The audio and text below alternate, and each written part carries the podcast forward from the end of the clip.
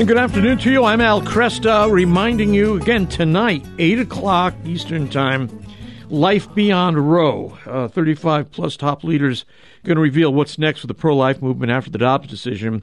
Uh, these are going to be short, punchy, three minute uh, responses, by the way. So don't think don't think that we're going to be sitting there for hours uh, letting people you know ramble on. This is going to be. They've all been all these uh, pro life leaders have been told this is a three minute operation that they've got. So you can register at AveMariaRadio.net. Go to the upper left hand uh, corner of the website, or you can go right to lifebeyondroe.com and register. But it's tonight, 8 o'clock uh, Eastern Time. With me right now to keep us, uh, you know, up to speed on developments uh, in this America, which we are now moving towards a pro-life America. We've got Clare Kosmalski. Clare's a longtime friend and pro life advocate who I've worked with uh, a number of times over the years. She's also been a former producer of this program, and we've just brought Clare on board to uh, be our uh, pro life liaison and correspondent. Now that we've got uh, Roe v. Wade out of the way, Clare, good to have you. By the way, thank you, thank and, you for having me. Yeah, and tell us I mean, let people know something about your own background on this and why I thought you were a good choice to do this uh, pro life correspondent. Uh, well, um, Al, you and I go way back. Yeah. Um, when I was 15, Operation Rescue came. Up. We were always pro life. My my mom used to go and sidewalk counsel at the local abortion clinic. When I remember learning what abortion was when I was nine years old. Um, when I was 15, Operation Rescue came on the on the scene, and right away, I as soon as I learned about it and understood what was going on, I was very um, very convicted that this was something that I should be involved in and my yeah. family for should be involved in. For people who don't understand what Operation Rescue is, Operation Rescue was that pro life movement which uh, brought uh, numbers of pro life people together to sit down in front of the doors of abortion clinics and put ourselves between the bodies of the unborn children being brought in for destruction and the abortionist instruments of destruction. So it was many of us, you know, were arrested for trespass violations. Yeah. Yeah. And uh, that was when I met you. Yeah. I yeah. was a minor and I got arrested at one point and um, you were an on-air radio personality on the biggest Christian radio station in Detroit and uh, the judge and powers that be didn't. There was me and another girl. They didn't. They didn't want to let us go back to our parents. That was a mess. Yeah. And you uh, helped us out of that fix. So. Yep. Your dad was. Your dad talked to me and said you got to do something about this. So yeah. I had responsibility that day for some leadership and I also had the radio program. So we managed to get you out. Yes. But uh, well, I know, went on to do more rescues. Lots of other stuff. Yeah. Um, uh, went ahead and went to Steubenville, Franciscan University of Steubenville for college. Continued doing pro life activism. I was um, president of Human Life Concerns there for a mm-hmm. year. Um, huge pro life group of students there. We always go to the March for Life and weekly would go to the abortion clinic in Pittsburgh to pray and sidewalk counsel. Graduated from college. Uh, my degree was actually elementary education. Okay. Taught school for two years in two separate um, elementary schools. And then I through a series of um, Holy Spirit led coincidences, ended up being your producer. Yeah, yeah. And uh, worked for you for about two and a half years. It was a uh, probably my the best job of my life aside from motherhood, which I wife and motherhood, which I went on to do. Um, and uh, loved working for you. After two and a half years, my first child was born, and I went. I retired and became a stay at home yeah. mom. Um, but I love uh, everything that you do here at Catholic Radio and always stayed in touch, of course, and yeah. uh, close touch. Worked a little bit part time for you on and off through the years. And then um, this year uh, decided to go ahead and step in a little more yeah. actively.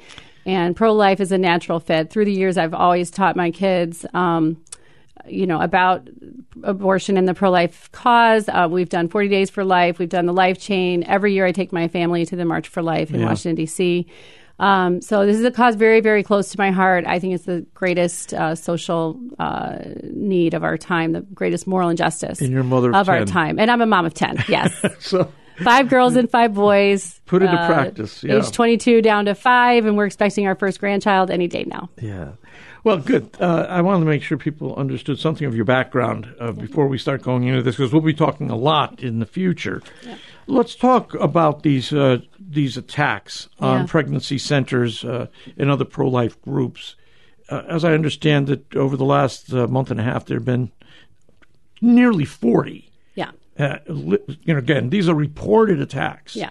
Yeah. So let's talk a little bit about that. Yeah, this is unprecedented. Um, neither you nor I, Al, we were talking just a bit before this, neither you nor I remember this level of vitriol and hatred and physical attacks against right. crisis pregnancy centers um, ever. Uh, it began the day after the Alito leak. So mm-hmm. May 2nd was the leak, May 3rd was the first attack. Um, and since then, there have been close to 40, as you said. They involve everything from uh, vandalism, spray paint, um, smashed windows, firebombing, arson. Um, to my knowledge, no one has been injured okay. as of yet. Mm-hmm. Um, but well, yeah. yeah, yeah, and you never know. Uh, even if people sometimes don't intend to do uh, bodily damage, yeah, uh, things happen. I mean, uh, the Weather Underground ended up killing a, uh, a grad assistant, as I remember it, in uh, in Madison, Wisconsin, back yeah. in 1971, I think it was. They yeah. thought the building was empty. It wasn't. You know. Yeah, yeah. So it's just a matter of time if this continues. Um, the uh, Department of Justice has put out um, warnings about the group and um, kind of an alert about possible further activity against uh, crisis pregnancy centers and churches. Um, and so, uh, you know, crisis pregnancy centers are just continuing to provide services. Um, I mean, look at the, the, the list is incredible. Yeah. I mean, it's all over the place. Yeah. Long Beach, California, Ypsilanti, Michigan. Yeah. Um, which is just down the street from us here. Yeah. Uh, you're talking about uh, um, Philadelphia, Minneapolis, Dearborn Heights, Michigan. Some other friends of ours, the Lennon Center that we talked about the other day uh, some other friends of ours in Redford, Michigan, uh, Pregnancy Counseling Center. Yeah. Um, Glendale, California, Portland, Oregon, Winter Haven, Florida, uh, Denton, Texas, uh, Manassas, Virginia. This is all over the place. Yeah. They've always seen, uh, the pro abortion forces have always seen crisis pregnancy centers as um, the enemy. Yeah. Um, they, they, they claim to want to help women. They claim to want to uh, provide services, but they don't provide services that women need if they choose to carry their baby to term. Crisis pregnancy centers do. You would think they would be all over that. You would think they would be willing to provide a reference here, go to the crisis pregnancy center for help.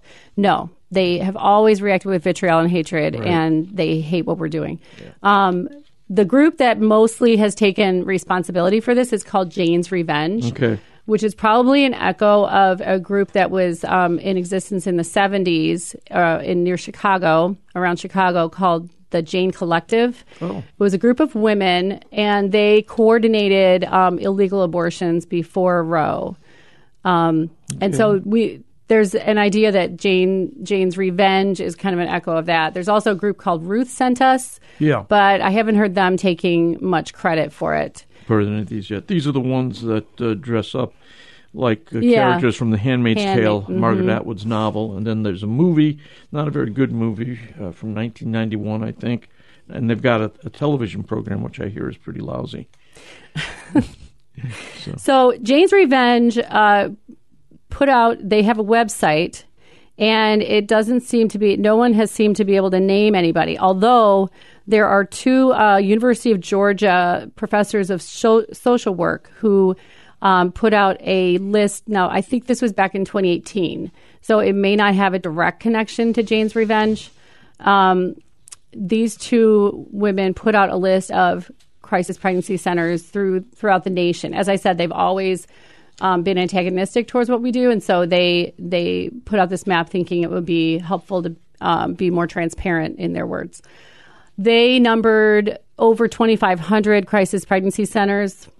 Um, I've seen estimates of up to 4,500 nationwide. Okay. Um, they do, crisis pregnancy centers do outnumber abortion clinics at this point. For example, in New York, there are 24 crisis pregnancy centers and only 20 abortion clinics. Okay.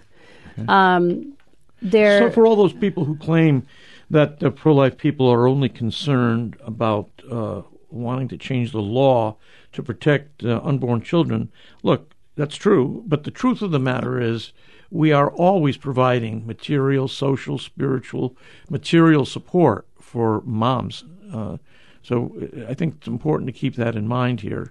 Uh, that while indeed the real issue is the moral status of the unborn child, um, we are also concerned about uh, creating an environment in which children can be born, you know, into uh, families uh, in which they can flourish. Yeah. Um, but let's keep in mind what this is fundamentally about. The primary victim of abortion is the unborn child. Yes. Jane's Revenge doesn't seem to be organized in any top down sort of way. Um, they put out statements like this. And for the allies of ours who doubt the authenticity of the communiques and actions, there is a way you can get irrefutable proof that these actions are real. Go do one of your own. You are already one of us. Everyone with the urge to paint, to burn, to cut, to jam. Now is the time.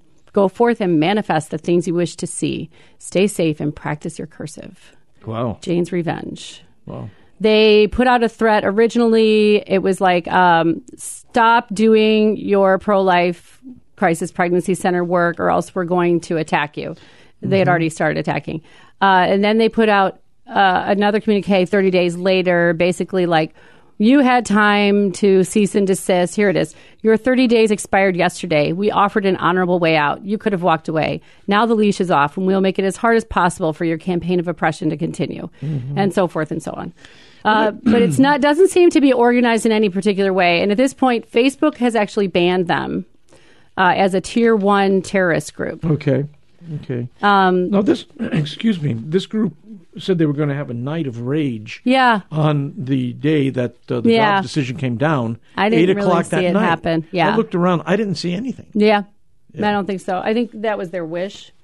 Um, but I think you know, people are sensible. There are people who will go at night and vandalize.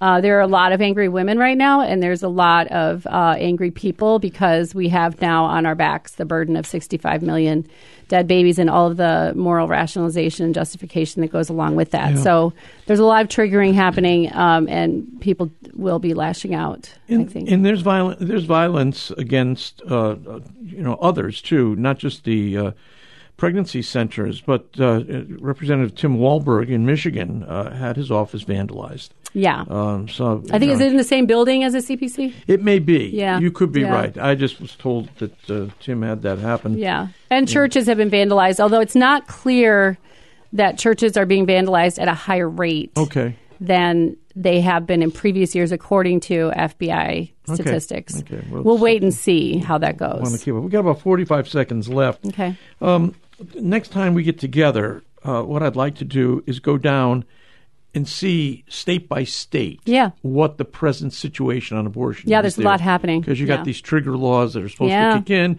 you've got uh, people who are trying to get injunctions against these trigger yeah. laws and so uh, a lot of people are confused about the status of abortion in the nation today so clare thanks uh, always good. You're very welcome. You. It's really good to be here. Thanks for coming on board and helping us I'm as we go forward. Thrilled, thrilled okay. to be here. God bless. Clare Kosmalski is our pro life correspondent here at Kresta in the afternoon. I'm Al Kresta.